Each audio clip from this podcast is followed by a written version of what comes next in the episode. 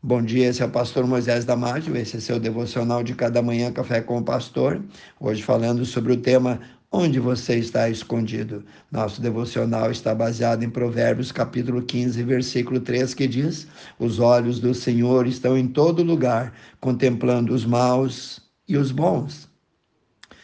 Adão e Eva sumiram dentro do jardim do Éden depois de pecar.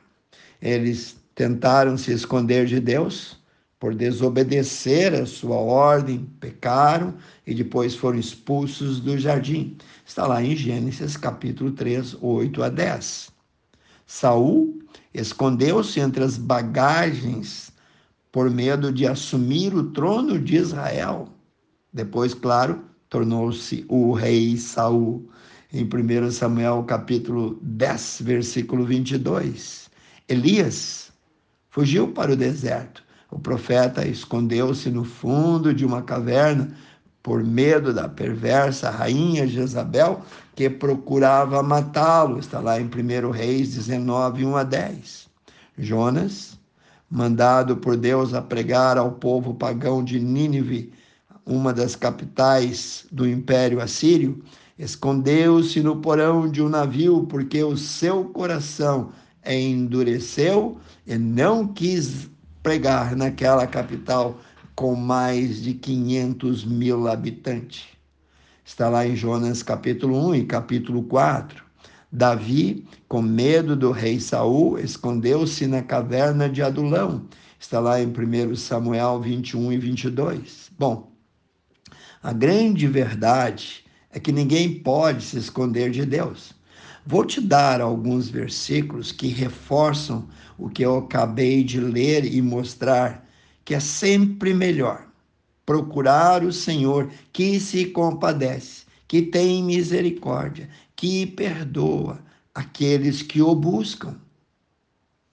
No livro de Provérbios, capítulo 8, versículo 17, diz: Eu amo os que me amam, e os que cedo me buscam me acharão. Sim, meu amado, meu irmão, Deus é assim mesmo, Deus é bom. Sua misericórdia se renova a cada manhã e dura para sempre. Não existe nenhuma razão para evadir-se dele. Jó capítulo 34, versículo 21, nós lemos: Porque os olhos do Senhor estão sobre os caminhos de cada um, e ele vê todos os seus passos. Salmos 33, 13 e 14, nós lemos: O Senhor olha desde os céus e está vendo a todos os filhos dos homens, e do lugar da sua santa habitação contempla todos os moradores da terra. Hebreus capítulo 4, versículo 13 diz: E não há criatura alguma encoberta diante dele, antes todas as coisas estão nuas e patentes aos olhos daquele com quem temos que tratar. A atitude certa não é correr, não é fugir, sumir ou se esconder. Muitos fazem isso com medo. O certo não é fugir. O certo é buscar a sua face, pois o Senhor Deus, sendo misericordioso, amoroso, Ele mesmo é o melhor amigo. Amigo este a quem nós devemos abrir o nosso coração, confessar as nossas culpas, falar das nossas fraquezas, dos nossos fracassos, dos nossos tropeços e buscar reconciliação. Ele mesmo é um esconderijo especial para qualquer um no dia mal.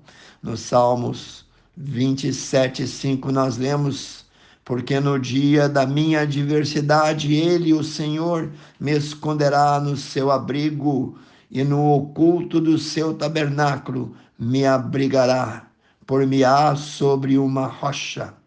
Hoje é dia de você ouvir o chamado do Senhor Deus, apresentar-se a Ele e, através de Jesus Cristo, reconciliar-se com o seu Criador, ainda em tempo Davi diz assim nos Salmos 139, 23 e 24: Sonda-me, ó Deus, e conhece o meu coração, prova-me e conhece os meus pensamentos. Vê se há em mim algum caminho mau e guia-me pelo caminho eterno. Deus constituiu a igreja, estabeleceu apóstolos, profetas, evangelistas, pastores, mestres. Deus mandou a sua igreja estudar a palavra. Deus mandou os crentes vir aos cultos e não deixar de congregar. Está lá em Hebreus 10, 25. Deus mandou louvar, mandou exaltar. Isso tudo significa também buscar ao Senhor. Quer dizer, se eu ponho isso de lado, eu desagrado a Deus. Se eu não leio a Bíblia, se eu não oro, se eu não venho regularmente aos cultos, se eu não exerço a minha fidelidade, eu não estou buscando a Deus. Espero que você medite no que foi dito e pregado até agora, que não adianta se esconder de Deus. Deus está em todo lugar e Deus, na verdade, anda procurando essas pessoas para que haja reconciliação, para que haja perdão, para que haja um novo começo em cada um. Medite nisso. Eu quero orar contigo, amantíssimo Deus, eterno Pai. Abençoe, Senhor, cada um que ouviu esse devocional, para que não tenham medo de Deus, para que possam se expor, vir ao encontro desse Deus que perdoa, desse Deus presente, desse Deus de graça, de poder, desse Deus de misericórdia. Abençoe cada família, cada um individualmente. Eu oro e peço em nome de Jesus. Amém. Se você gostou desse devocional, passe adiante. Passe a seus amigos, vizinhos, parentes, e eu te vejo no próximo Café com o Pastor.